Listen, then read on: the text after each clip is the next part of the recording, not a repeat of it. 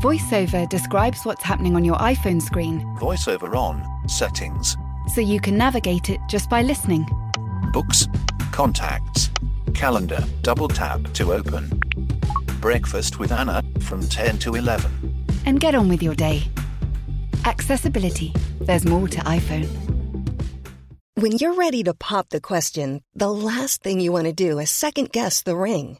At Bluenile.com, you can design a one of a kind ring with the ease and convenience of shopping online. Choose your diamond and setting. When you find the one, you'll get it delivered right to your door. Go to Bluenile.com and use promo code LISTEN to get $50 off your purchase of $500 or more. That's code LISTEN at Bluenile.com for $50 off your purchase. Bluenile.com code LISTEN. Yo, technology.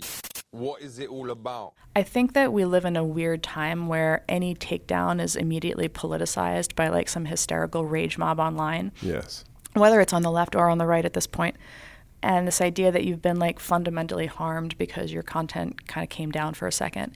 I think that we can do better than this. And I think that that's where uh, we should be headed.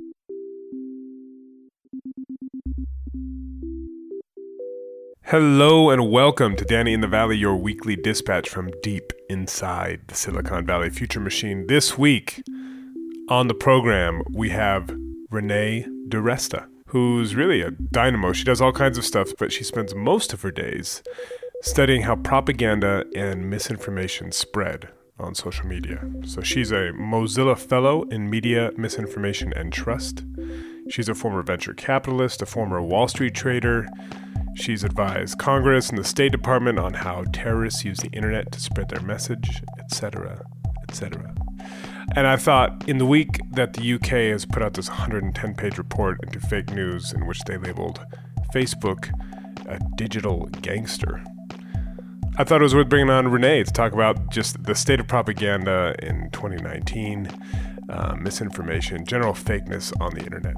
And I think you'll find the chat really illuminating. And in fact, we actually tried to do this a few weeks back, but Renee got the flu. She got the lurgy, so she was kind of knocked out of commission for a couple weeks, and then she has recovered. And as luck would have it, I got sick this week, not long after recording this podcast. This was not due to Renee. Uh, it's been going around the family.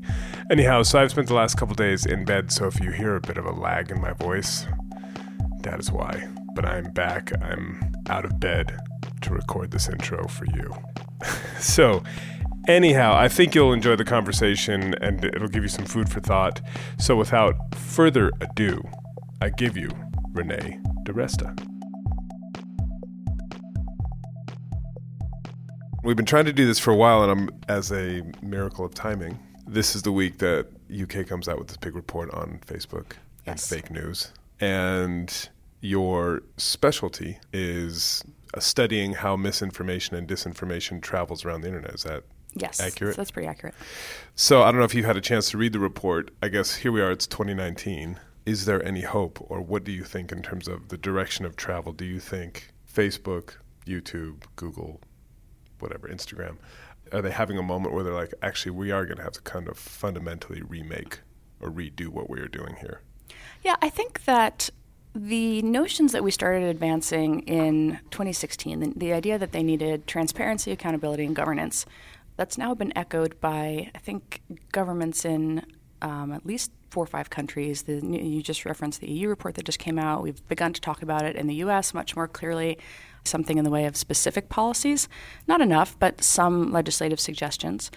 And then this new UK report focused on things like privacy. It focused on foreign influence in political campaigns, which is more what I look at. It focused on data breaches. You know, brought up some of the uh, AggregateIQ, Cambridge Analytica. The, the British report was extremely comprehensive. That's my uh, that's my That's my, my plain reading for tomorrow. but the uh, I think what we're starting to see is this momentum towards recognizing that what some of the things that we learned following 2016 have, have really crystallized in people's minds the idea that the system is not working.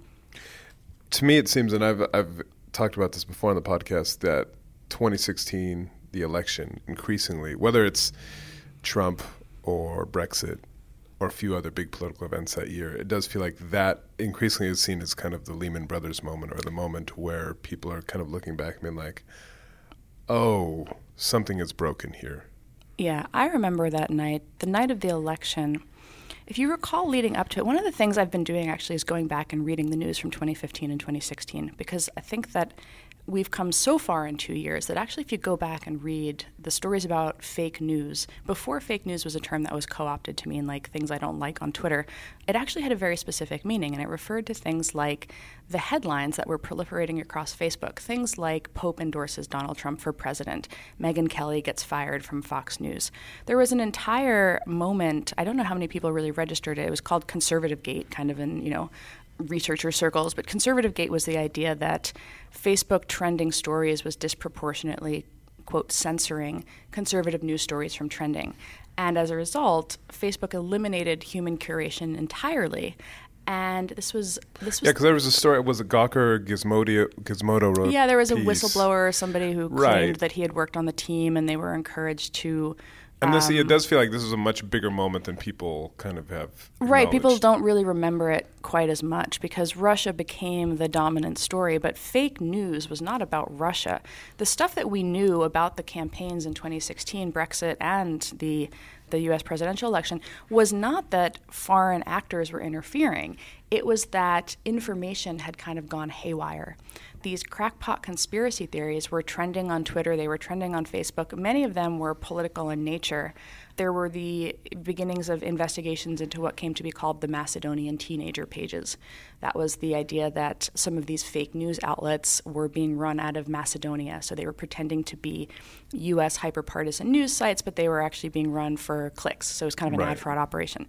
So fake news wasn't actually about Russia. That was a whole separate thing. So when did they get? Sorry, just to cover that off. When did they get rid of human curators?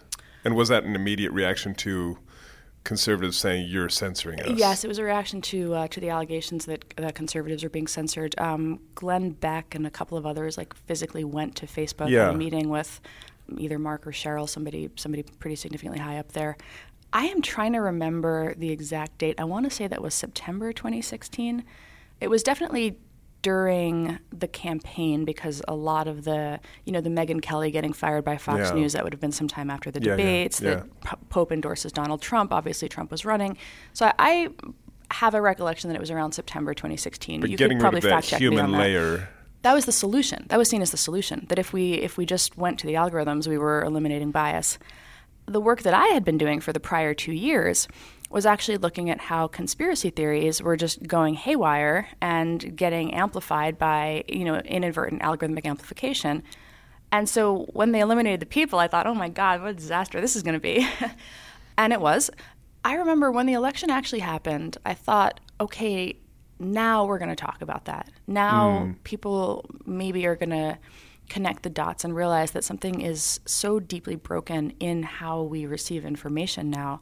Russia was not even a thought. That was Yeah. just not even that, was, it had nothing to do with Russia. It was just simply between bot amplification getting things trending on Twitter, between haywire curatorial algorithms, trending recommendations, and search, we're all vulnerable to this kind of, however you could game it, you could make whatever was popular rise to the top, and it didn't matter if it was true or not.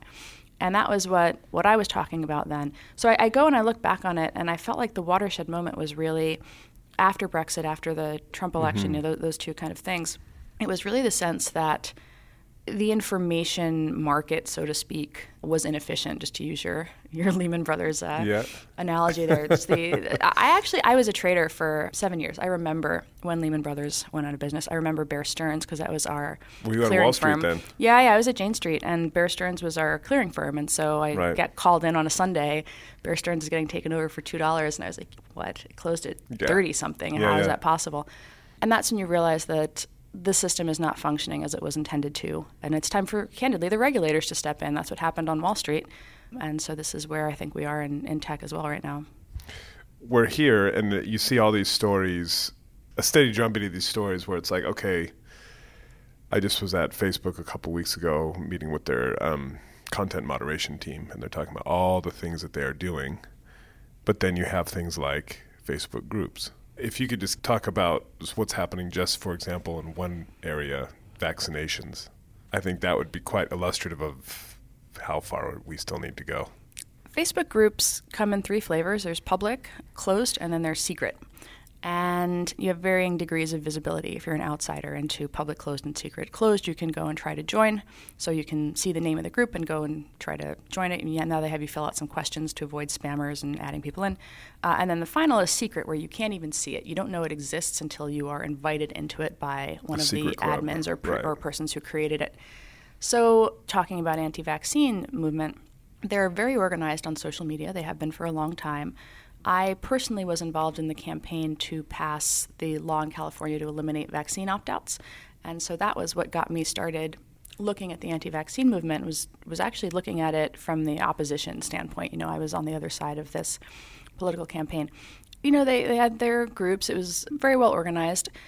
That was, I think, in 2015, really when the political stakes became obvious to them, and so they really coalesced around becoming mm. Kind of very politically active, but they also unfortunately coalesced around using harassment as a tactic. And so a lot of what was happening in the, The groups. anti-vaxxers. Yeah, so a lot of it was hap- the Jezebel and a couple of other publications reported on this at the time. They were using the groups to coordinate Twitter campaigns and also to coordinate harassment campaigns and then also to coordinate regular types of political activism like call your legislators. So this is all very normal political Yeah. organizing activity. But what starts to happen is there's a couple ways that you grow a group audience. One is with ads. And Facebook actually had these categories by which you could run ads targeting people who were interested in, quote, vaccine controversies or people who were interested in other anti vaccine organizations, people who were interested in the anti vaccine movement in general. Those of us who were building groups trying to, trying to grow a counter movement, because this was a political Yeah. situation, you know, you, each side grows their own audience. We didn't have any, you know, there's no like pro vaccine parent category. Yeah. And that's because there's this kind of asymmetry of passion where there are a lot of very kind of true believers in conspiratorial communities and regular people just kind of vaccinate their kids and you know they're not joining groups to talk about how nothing happened they just vaccinated their kids we had to kind of come up with innovative ways to try to grow an audience using things like oncology you know finding like every single ologist that you know every single Yeah. medical category that facebook offered that sort of thing but what happens is as the groups get bigger and bigger, so you run ads, people join your groups. That's the action that you're that you're going for. Then once they're in the groups, you put them to work doing these political things. Yeah. This is just kind of marketing 101. What winds up happening though is that the recommendation engine on Facebook begins to push your group out once it hits a certain size. And so Facebook says we want to encourage other people to engage with groups. That's one of their big priorities. Mark Yeah, said that for the yeah. last couple of years. And so what they do is they are encouraging people to join these groups. And so they're pushing these anti-vaccine parenting groups. So once you join a regular parenting group, you know, I'm in a couple, I've got two kids, mm-hmm. you'll start to see groups like Stop Mandatory Vaccination, which now in 2019 has about 130,000 members. Facebook's recommendation engine will push that group at you because you're in another parenting group. So it kind of doesn't matter what the group is doing. It's just a big group, and they want you to join more groups and be more right. engaged. Exactly. And the other thing that's interesting so I mentioned earlier search, trending, and recommendations. Facebook got rid of trending, but search is also still a function by which, when you search for vaccine on Facebook, unlike on Google, which has a framework that it calls your money or your life, where it says when you search for a topic that's of significant health or financial, you know, where, where a search has a the information you're going to get is going to impact your life in a significant way. There's no similar framework on Facebook. So, again, that popularity is what you're going to see. And what is most popular on Facebook in terms of children's health is the anti vaccine movement. So, when you search for vaccines, you're going to be taken to all of the various controversy pages, all of the various Yeah, um, because those are the most popular. because those are the most popular. A lot of times, if you think about it, what's most popular is what's most sensational. Yeah. You know, you, you either share things that are like a really good feel good story, like a, a puppy or something, or you're sharing something that made you feel riled up. And you click the button because you know in your righteous indignation you want everyone to know that this injustice is happening, and that's that's where you see a lot of what gets pushed into feed, what's gets amplified. The signal that the algorithm gets back is that this content is engaging, and the algorithms are completely amoral, right? They don't know what this what content is. They do exactly what they're supposed to do. Yeah. And these types of unintended consequences which are the deliberate intent. This is what the algorithm is designed to do. The unintended consequences are the downstream impacts. And we see this on every single platform. Like, it's on like measles outbreaks. Right. So you have more and more people who are exposed to fear mongering content, and it's very well produced content. This is Yeah. one of the things in the era of the internet, you know, creation is virtually free also. You can make a meme in two seconds, you can throw a video up on YouTube. You know, it's not hard to to produce high quality content. And so that's where you do see this interesting topics begin to proliferate. And unfortunately, with enough repetition, there's a sense that this is a legitimate idea, an idea that a lot of people believe. You know, you see the 130,000 people in this anti vaccine group, you think, well, maybe there's something Yeah. to this. And then, I mean, obviously, measles isn't taking over the world, but it does feel like it's. I mean, there's been a spike in cases when it was once just complete, uh, basically just gone entirely.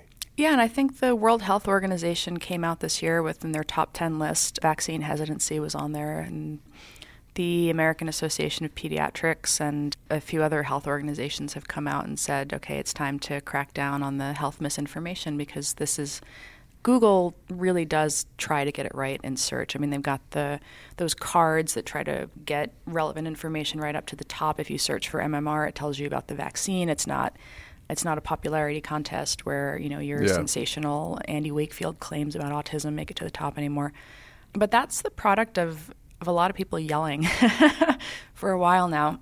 So when we talk about what do we want to see in the social ecosystem, the question becomes how do we think about transparency, accountability, and governance, and who is responsible for looking at these things? A lot of the time, the pressure comes because some investigative journalist writes the right article at the right time. Yeah. Right now, we're probably talking about this in part because I think The Guardian was it that did a big expose on it, and uh, and then I think the Daily Beast kind of followed through with an investigation into how Stop Mandatory Vaccination, that group specifically, worked.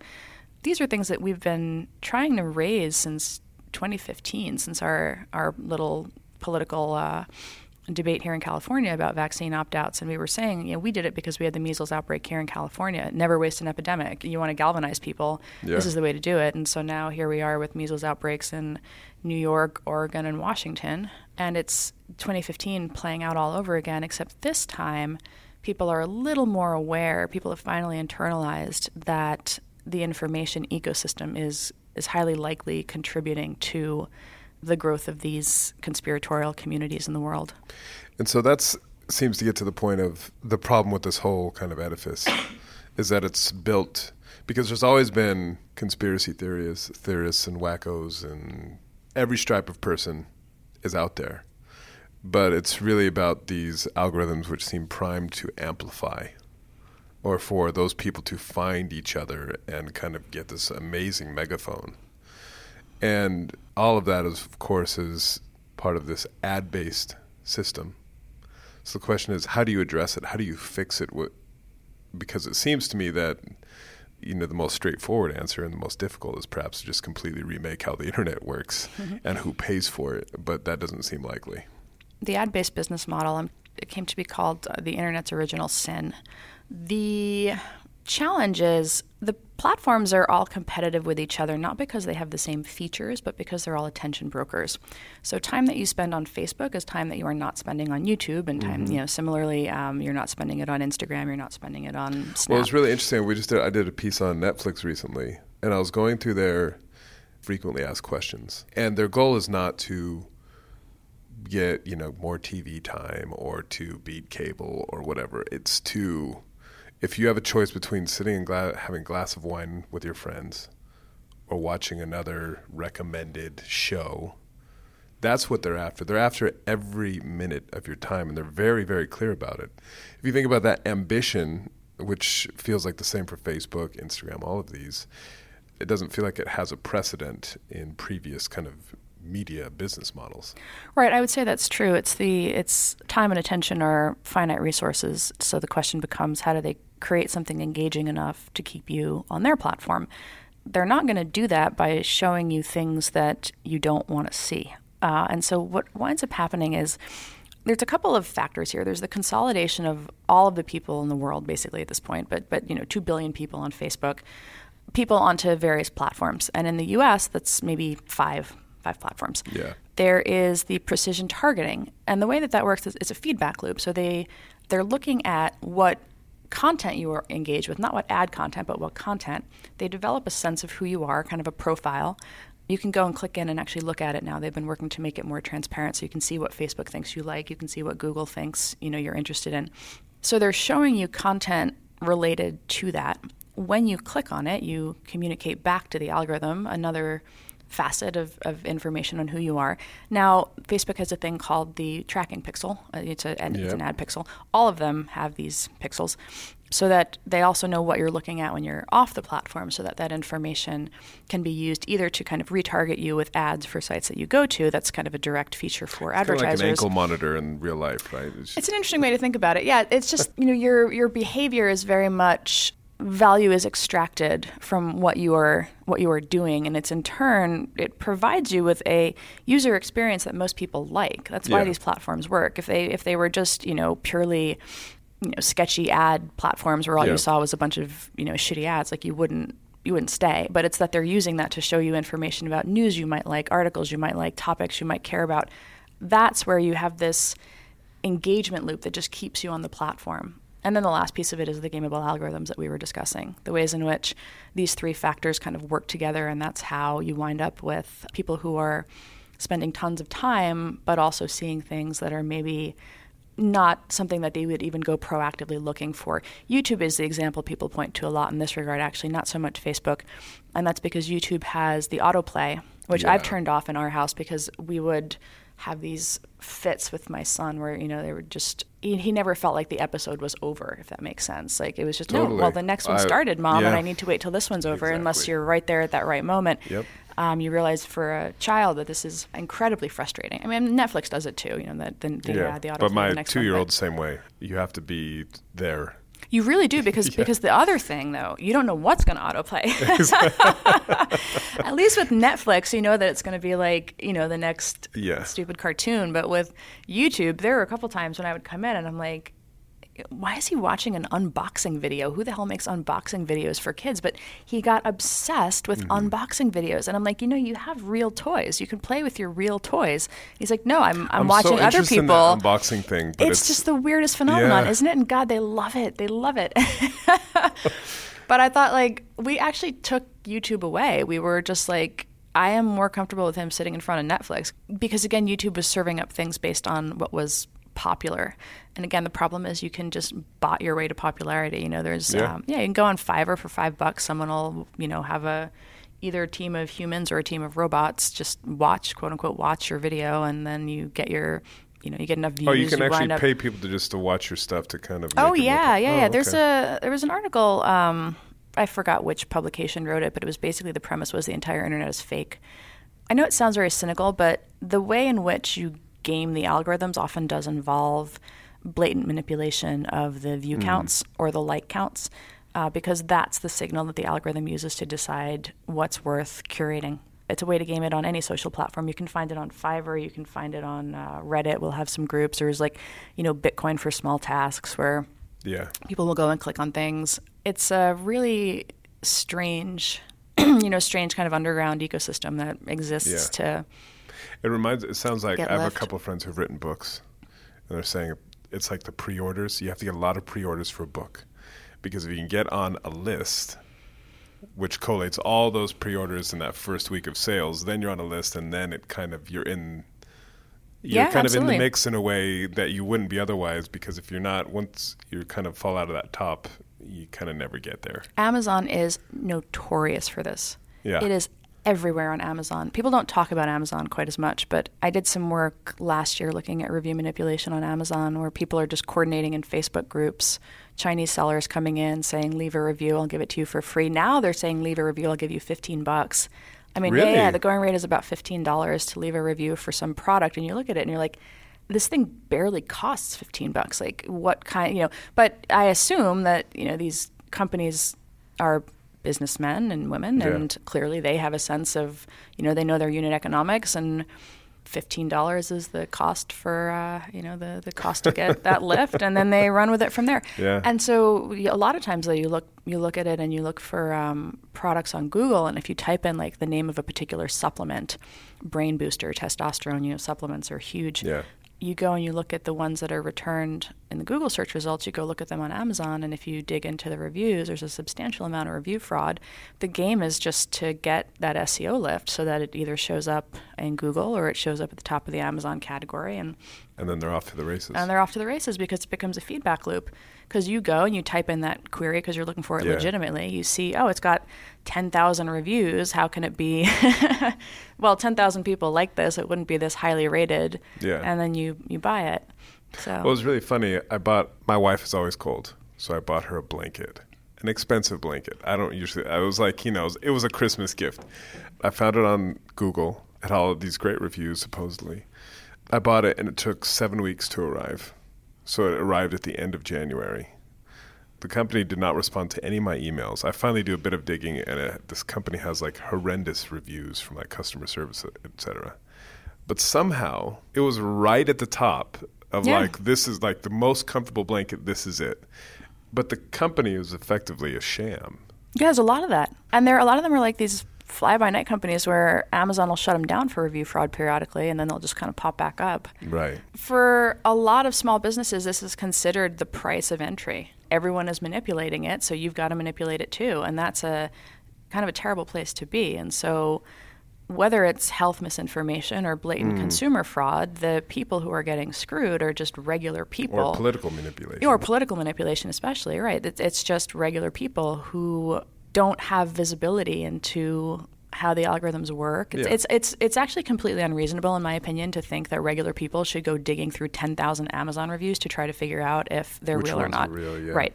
Yeah, because I feel like I'm pretty savvy because I have to write about this stuff, and every once in a while I just get like with this blanket gate, I get completely caught. I know it can happen to anybody. I buy stuff from China. I do. I actually um, kind of fascinated by markets and arbitrage. It's the Yeah. olden days of being a trader. You never lose that. One thing that's very interesting is um, ways in which Amazon actually solves the problem of the distribution problem that you're talking about there with the seven weeks and the users who don't want to deal with that. Yeah, and so you'll see people will kind of send a bunch of, uh, you know, we'll send one crate over Yeah. and then they'll piggyback on the fulfilled by Amazon user experience. And that's how you get products that are of dubious authenticity sometimes also that will make their way in. Yeah. I think Birkenstocks pulled their listings from Amazon as a result of uh, fraud.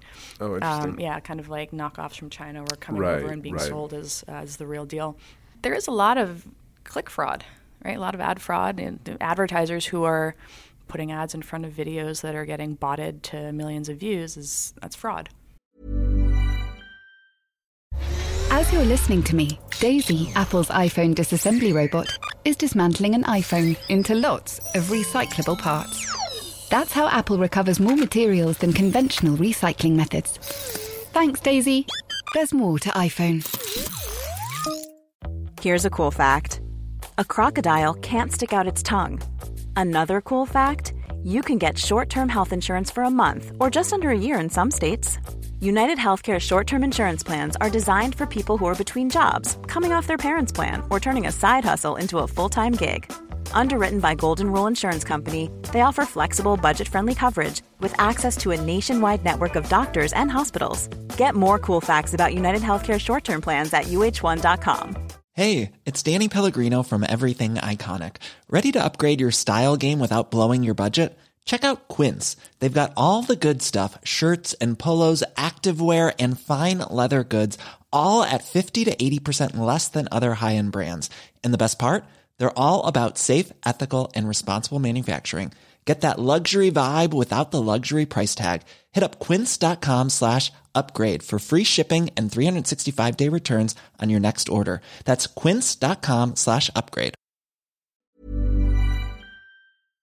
if you could just talk a bit about how you came to be doing this work, because you say you started off obviously in a very different world, and you ended up looking at how ISIS spreads its message online.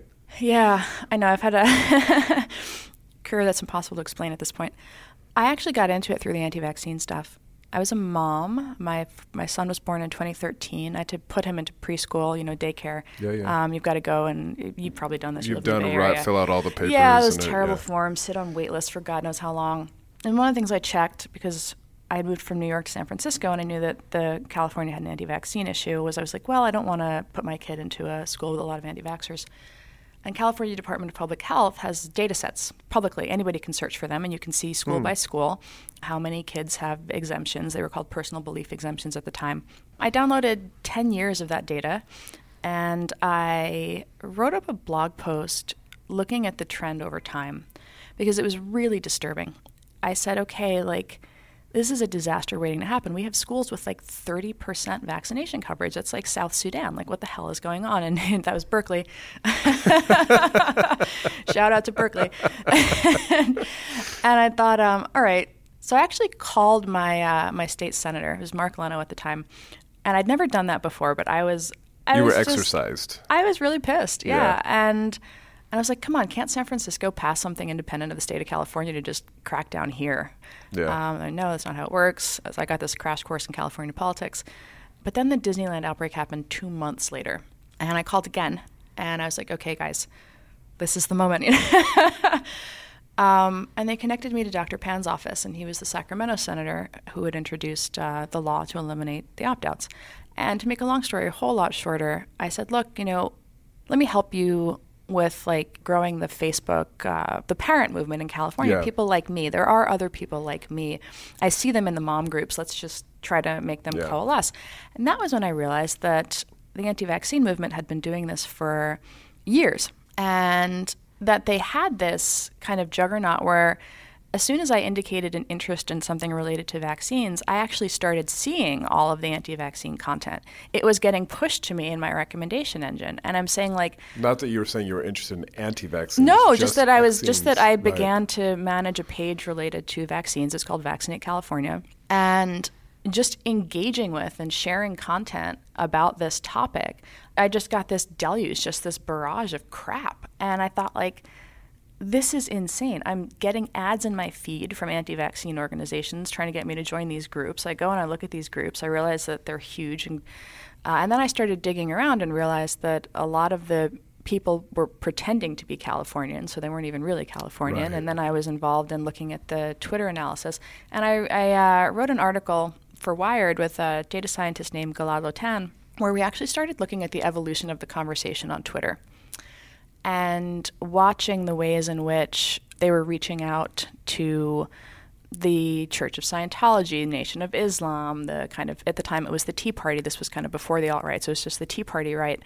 The way in which trying to co-opt them to the yeah, to kind of get them to participate Right. in the in the online debate. And so the bill was polling at 85% positive when the legislators were taking polls of their districts. What bill? And SB 277 was the name of the bill to to eliminate the opt-outs in California. got you, got you. So we have a social media conversation that is overwhelmingly negative.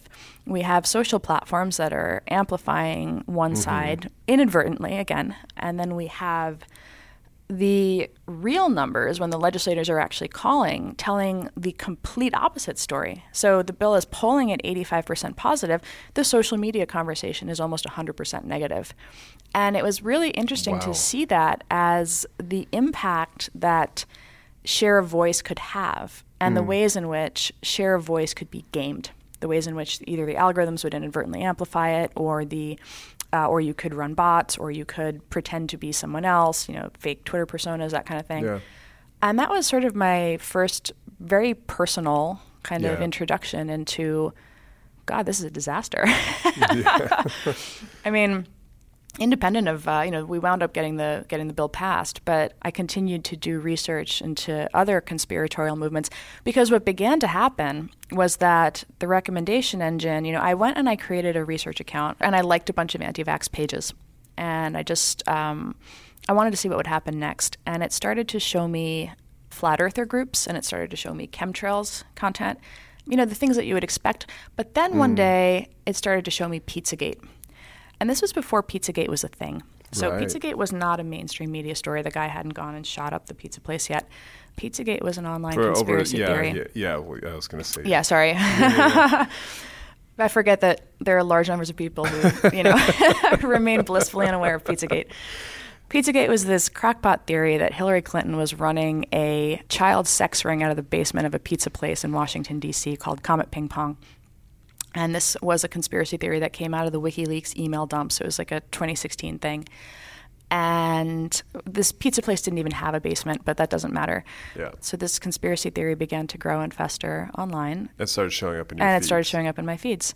You know, and I clicked and I joined, and I was like, oh my God, we've got this conspiracy correlation matrix. We're basically taking people who are interested in one kind of conspiratorial theory, in this case, a pseudoscience or health related, Mm. You know, misinformation, and then we're feeding them political content that's. The, the reason this kind of thing happens is what's called collaborative filtering Yeah. it shows you things that people who you know it has this profile of you and it shows you things that people, people who are like you. similar to you enjoy and that's how as i mentioned on twitter the anti-vaccine movement had been doing a bunch of outreach to kind of tea party politics and so as those bridges were built you can see how the recommendation engine would recognize that you know these sort of social ties had shifted these uh, Yeah. it's, it's very reactive it does exactly what it's supposed to do which is surface that signal and push it back to uh, push it back to the people Yeah. just as a suggestion hey you might like this It's a completely kind of bloodless mechanism Absolutely. to the data. Yeah. yeah and, and then you know qanon came later and you know qanon shows up in the recommendation engine so the question becomes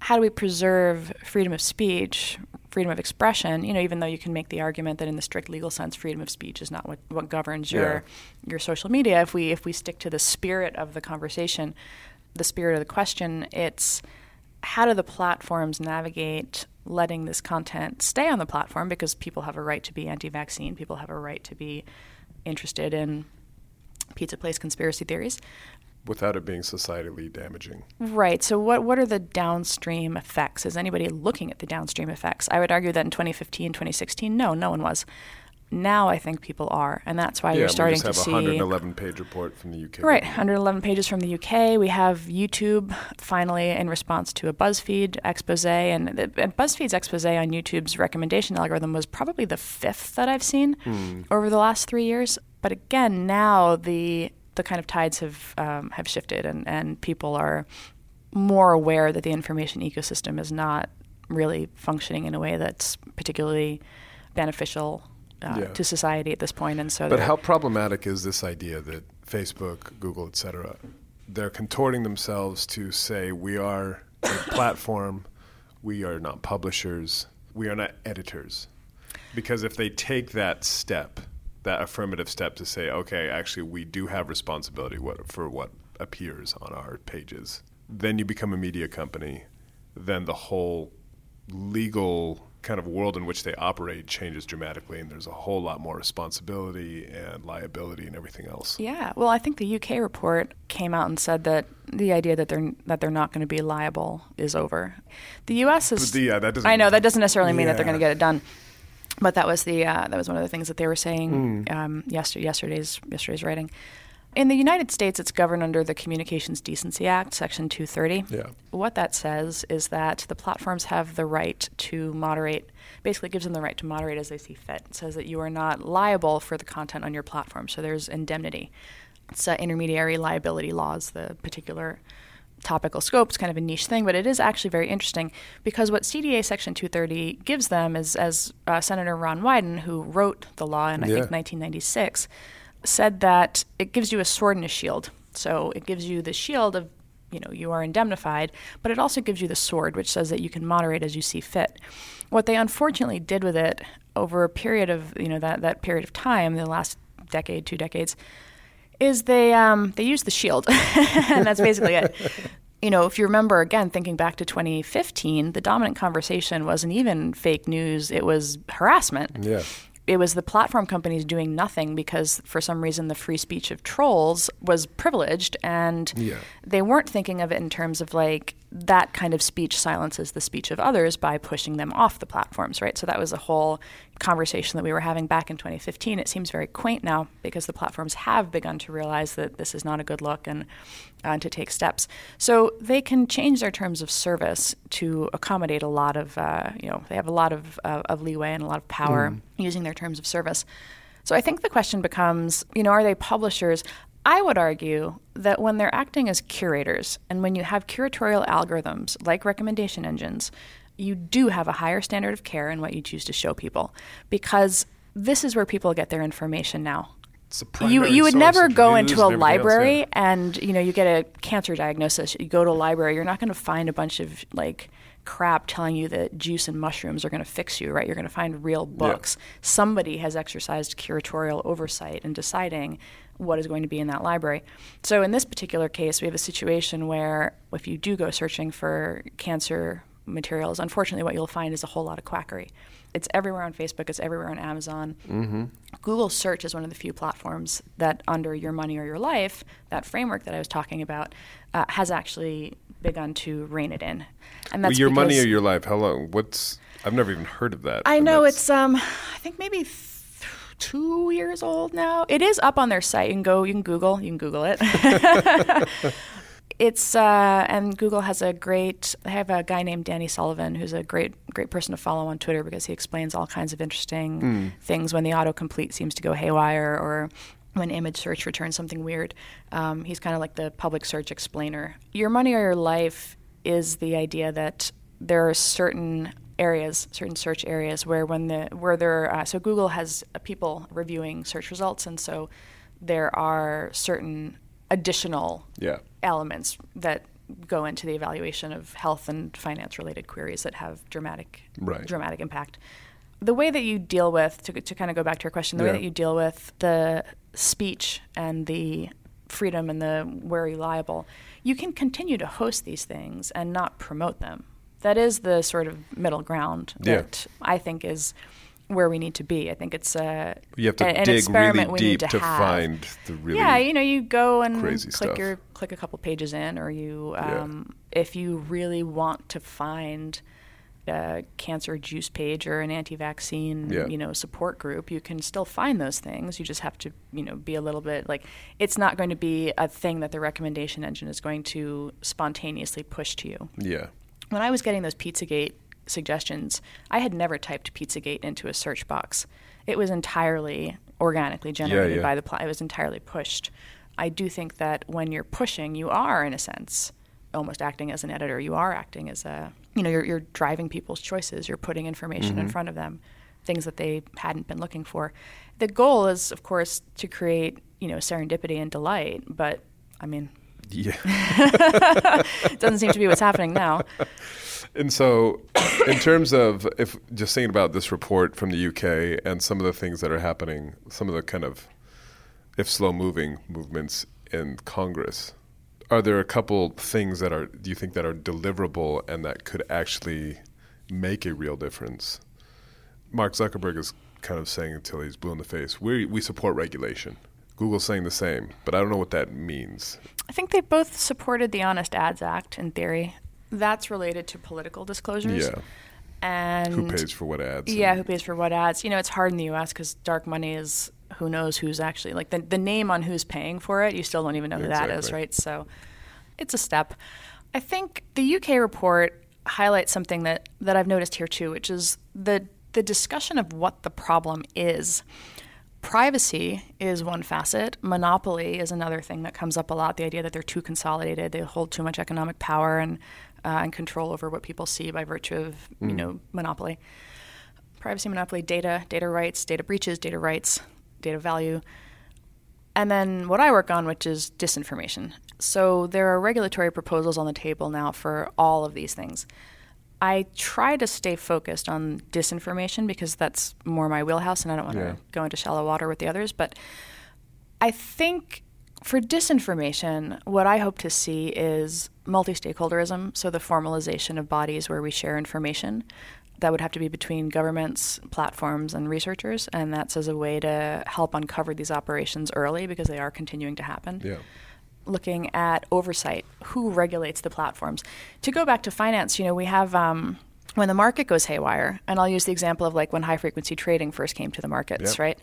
You have the SEC, which is a federal regulator and, and has rulemaking authority and can sort of sits up at the top. Yep. Then you have FINRA and some of the broker dealer associations, and those kind of set norms, right? They say like as broker dealers, these are the ethical and and other um, constraints that, that you know that we're going to adhere to. And then you have the exchanges, which is kind of they kind of control. They can halt things. They can change rules. They can you know they don't do it very often, but they have the power to create ways in which each exchange can function Yeah. uh, in a particular um, in a particular way. And so you have this kind of multi-tiered system where there is the ability to respond rapidly, and then there is the ability up at the top to have more of a, a government oversight and a large uh, framework kind of approach. I think finance, we don't really have. We've got nothing for, uh, sorry for, for tech. We don't have anything up at the top. There's nobody in charge really. There's the FTC under some of the consumer protection type stuff, but that hasn't worked out very well. There's the FEC related to elections specifically. Yeah. Um, that also, I think, is you know working on getting up to speed on what political ads look like in the modern era. But we're kind of at a right now a need to establish multi-stakeholderism for information sharing and then an oversight body. And the oversight body is largely because someone has to ensure that the platforms are, you know, self-regulation isn't enough. I think Yeah. we've seen that. So, like the Federal Social Media Association or the Federal. Yeah, you know, you would hope that you could Commission. leverage an existing entity like Yeah. the FTC, but something where there's a little bit more accountability and governance. You know, Yeah. governance looking towards accountability. You did some work on ISIS. Yes. So, so after I did the work on the anti-vaccine movement, I, I had written up a bunch of stuff on how the Twitter network operated, and the U.S. Digital Service reached out. Megan Smith was the CTO of, of the U.S. under the Obama administration, and and reached out and said, "What you're writing about with regard to this particular community seems pretty close to what we're seeing." With how terrorists are using the information ecosystem. Mm. And I met a researcher named Jonathan Morgan, and he had done a paper called the ISIS Twitter Census for Brookings. And the ISIS Twitter Census, I highly recommend reading it now so you can see where the kind of state of the art was in 2015, because it's actually not that far from where the state of the art is now. Right. And what Jonathan studied was the ISIS Twitter bots. And we were at the time a lot of bot researchers. It was it's funny, it was called bot researchers, not disinformation researchers, because we didn't know about the Facebook pages until Yeah. about a year later. We were having these conversations about how the social media ecosystem was manipulatable in very predictable ways. And it didn't matter like what the adversary was going for. What mattered is that if they want if you wanted to get a message out, if you wanted to dominate share of voice, if you wanted to what came to be called manufacture consensus, create the impression that a whole lot of people feel the same way, there were some very predictable pathways and actions that you could take to achieve those goals.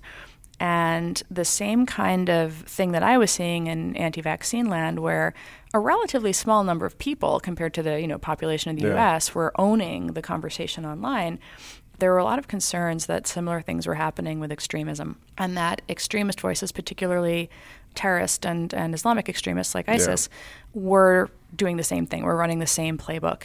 So uh, my involvement was to look at what a whole of government strategy could potentially be to think about this problem. And so in 2015, we were already thinking about this is a giant propaganda mill. What are, what can we do about it? And um, DARPA had run a program from 2012 to 2015 called Social Media and Strategic Communication. And it was a collection of research on what happens when the social media ecosystem becomes a giant propaganda machine. Right. And they even had a bot detection challenge. And funny enough, their bot detection challenge used an anti vax data set, used anti vax Twitter. I just about died when that came out. I was like, ah, everybody knows. Yeah. And um, so in 2015, there were already very solid indications that this was happening. People knew, people in government knew. The Russia stuff, we did actually kind of know because I think it was June 2015 that Adrian Chen had written the article called um, The Agency, whi- which was an article he wrote for Times Magazine. It's absolutely fantastic. Everyone should go back and read it about the Internet Research Agency, about the Russian trolls targeting the US. At the time, this was, you know, seen as like kind of internet trolling, just sort of, you know, Yeah. haha, they're just running propaganda campaigns pretending to you know amplify celebrity content and stuff.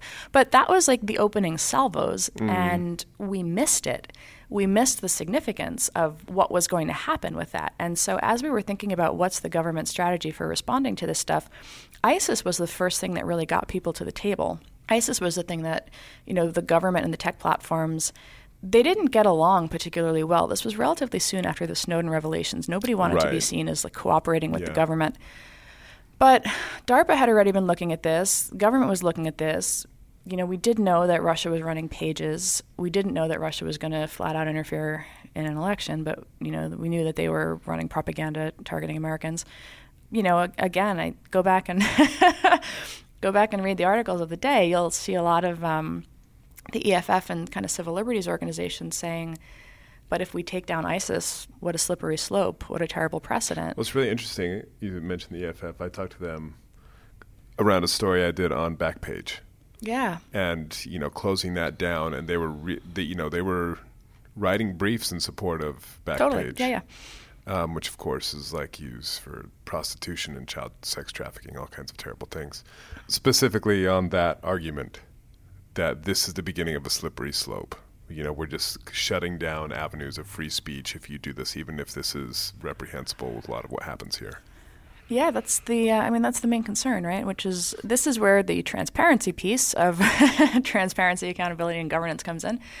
Yeah, there are frameworks for moderation. Now, the EFF doesn't love the um, Digital Millennium Copyright Act. Very few people do, but it was originally put in place for movie and music producers to go after copyright violations Right. and then as you know as user created content and everything else the internet kind of proliferated it's a bit unwieldy but there's a framework by which if you file a copyright takedown you put your contact information on it you put counterclaim information on it um, so there's a you know kind of a redress mechanism for the person if i am claiming against you you have the ability to uh, to defend yourself and the other thing that's there is there's a framework um, there's a database called lumen and inside Lumen is uh, you know there's these copies of the complaints, and so so there is a record of what kind of uh, content has come down. And most of the platforms, I think, put out these transparency reports where they also disclose how many requests they get and how many requests they.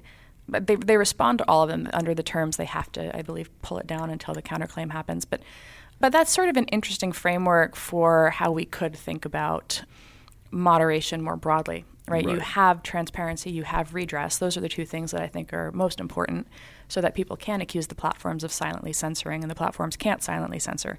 So this is where there are middle grounds. The, you know, sky isn't going to fall if if there's one Yeah. false takedown or there, or there's one erroneous piece of information that comes down. I think that we live in a weird time where any takedown is immediately politicized by like some hysterical rage mob online, Yes. whether it's on the left or on the right at this point. And this idea that you've been like fundamentally harmed because your content kind of came down for a second.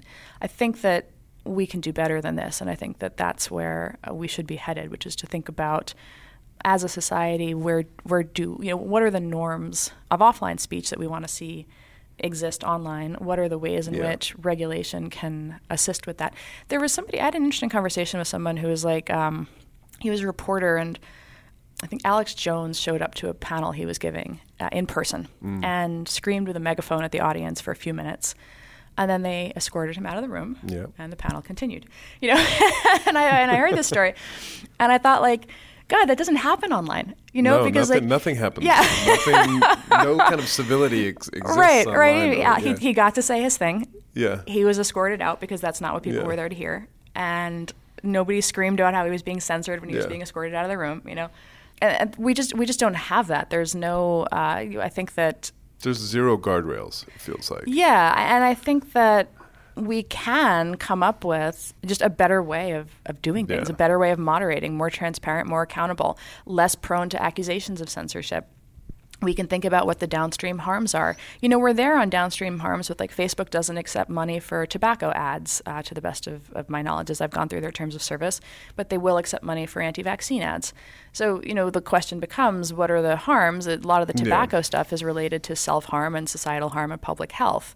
There are arguments to be made that there's a lot of parallels there, but we're more in alignment on tobacco as a society, perhaps. Yeah. we, we don't worry about the free speech rights of big tobacco.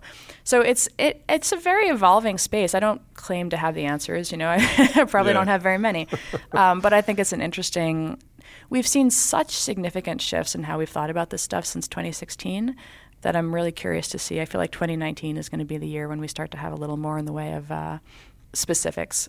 So you are hopeful because that was going to be my last question because I was, I'm sure you saw that like um, Jack Dorsey did a big. He was on about 18 podcasts in Yeah. the space of three weeks talking. And, Yes. it, and it was a lot of this kind of acknowledging all of these problems and kind of pretty mealy mouth, like, yeah, we really need it. We're working on it, and these are hard questions, and we've got a lot of balancing to do. And it just, it, it and it's the same thing with Mark Zuckerberg. It feels a lot of it feels just very reactive, of kind of like, oh, you've got this problem. No, we don't know. Oh, okay, now we're gonna fix it. Yeah. And it's kind of you know whack a mole.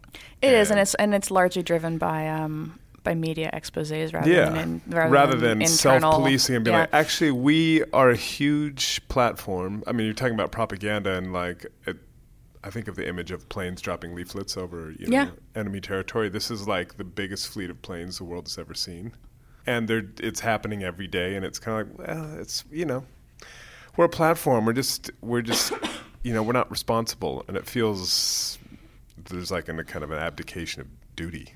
Yeah, I think you know Facebook had a pretty remarkable turnaround from the fake news on the platform couldn't have done anything, and it was only hundred thousand dollars of Russian ads to where we are today with a you know war room and uh, Yeah. Um, rethinking some of those policies. Honest Ads Act, kind of not Honest Ads Act, but their version of um, kind of preempting almost the Yeah. legislation by by creating that transparency themselves. They're making you know, a lot of the platform companies are doing a ton of hiring right now, increasing moderation, not necessarily rethinking the frameworks of moderation. I think that's coming. I think that that's one of the areas that we'll see a lot of activity in in 2019. Moderation standards for the industry, perhaps, whereas previously it's been very much uh, ad hoc. Each platform does its Yeah. own. And that was, I think, in some ways good because you could go to Reddit maybe for more unvarnished stuff than you would see on a The train is now approaching. Junction at platform. Passengers. Airport, please stay on board. Next stop, road station.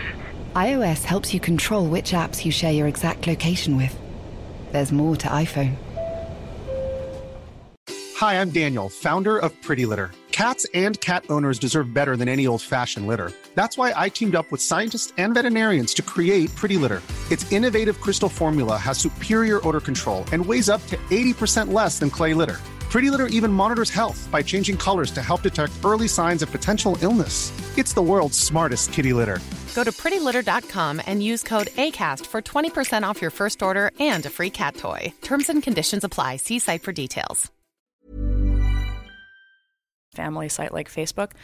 But I think that now there's a sense that maybe having some societal standards is uh, is an interesting way to think about the problem, uh, to, to think about a solution, and that was where we had moderation principles begin to emerge. I have found Twitter on a personal level to be a lot better. I mean, I have, you know, there's that interstitial now where they hide the crap comments. So I always click in. I'm so curious. Yeah, yeah, yeah. And you know, and there's false positives in there sometimes. Like you know, somebody uses an expletive in their reply and it gets Right. gray boxed. And I wish there was a way to say like, show me the ones that have the curses in them, and you know, you know. But but that's actually where we get at like user choice, right? Like Mm-hmm. there might there are people who go and turn off all those things and just want the full unvarnished like Yeah. you know Twitter kind of blunt- experience, yeah. and then there yeah. are others who don't. Same thing with you know giving users a little bit more control. I think is another area that the platforms potentially have some some leeway with, where you put a little bit more control into the hands of uh, people for some Yeah. of this stuff, and then thinking about societal harms, and, and that's where I really do think Google's uh, Google's framework is is better than anybody else's at this point. I would love to see your money or your life be applied anywhere where there's Everywhere, a search. Yeah, exactly. Like if you want to find it, it's there, but it's not going to Yeah. be the you said it's first two, two, three years old. I mean, that was the first I've heard of it, Yeah. which is crazy. Before you go, is there anything coming from from you or your work that we should be keeping an eye out for? Anything Um, to plug? I'm looking at, you know, this is kind of a down year for elections, so I'm spending a bunch of time on um, actually kind of consumer protection type stuff. I'm really interested in, um, I'm interested in commerce right now. I'm interested in uh, Amazon right now. Ways in which the same kind of amoral algorithms manifest on platforms that don't get as much attention. So not just the not just big social, but looking at areas where it's coming into play in in smaller, you know, right. either smaller or not social. Amazon yeah. is of course not small. right, right. and that is all the time we have. I have a quick request before you go. Please stop, take a moment, give a rating and review. It really does help other people find the show, kind of pushes it up the rankings. And it's just, it would be a great favor to me. So please take a moment, do that on Apple Podcasts or wherever you listen to your podcast. And in the meantime, as ever, actually, I won't be writing in the paper this week. It's a short section because I was kind of out. I wasn't really able to write this week. So I will be on the Twitters here and there at Danny Fortson. You can also email me at danny.fortson at sunday-times.co.uk. That is it, and I will talk to you next week.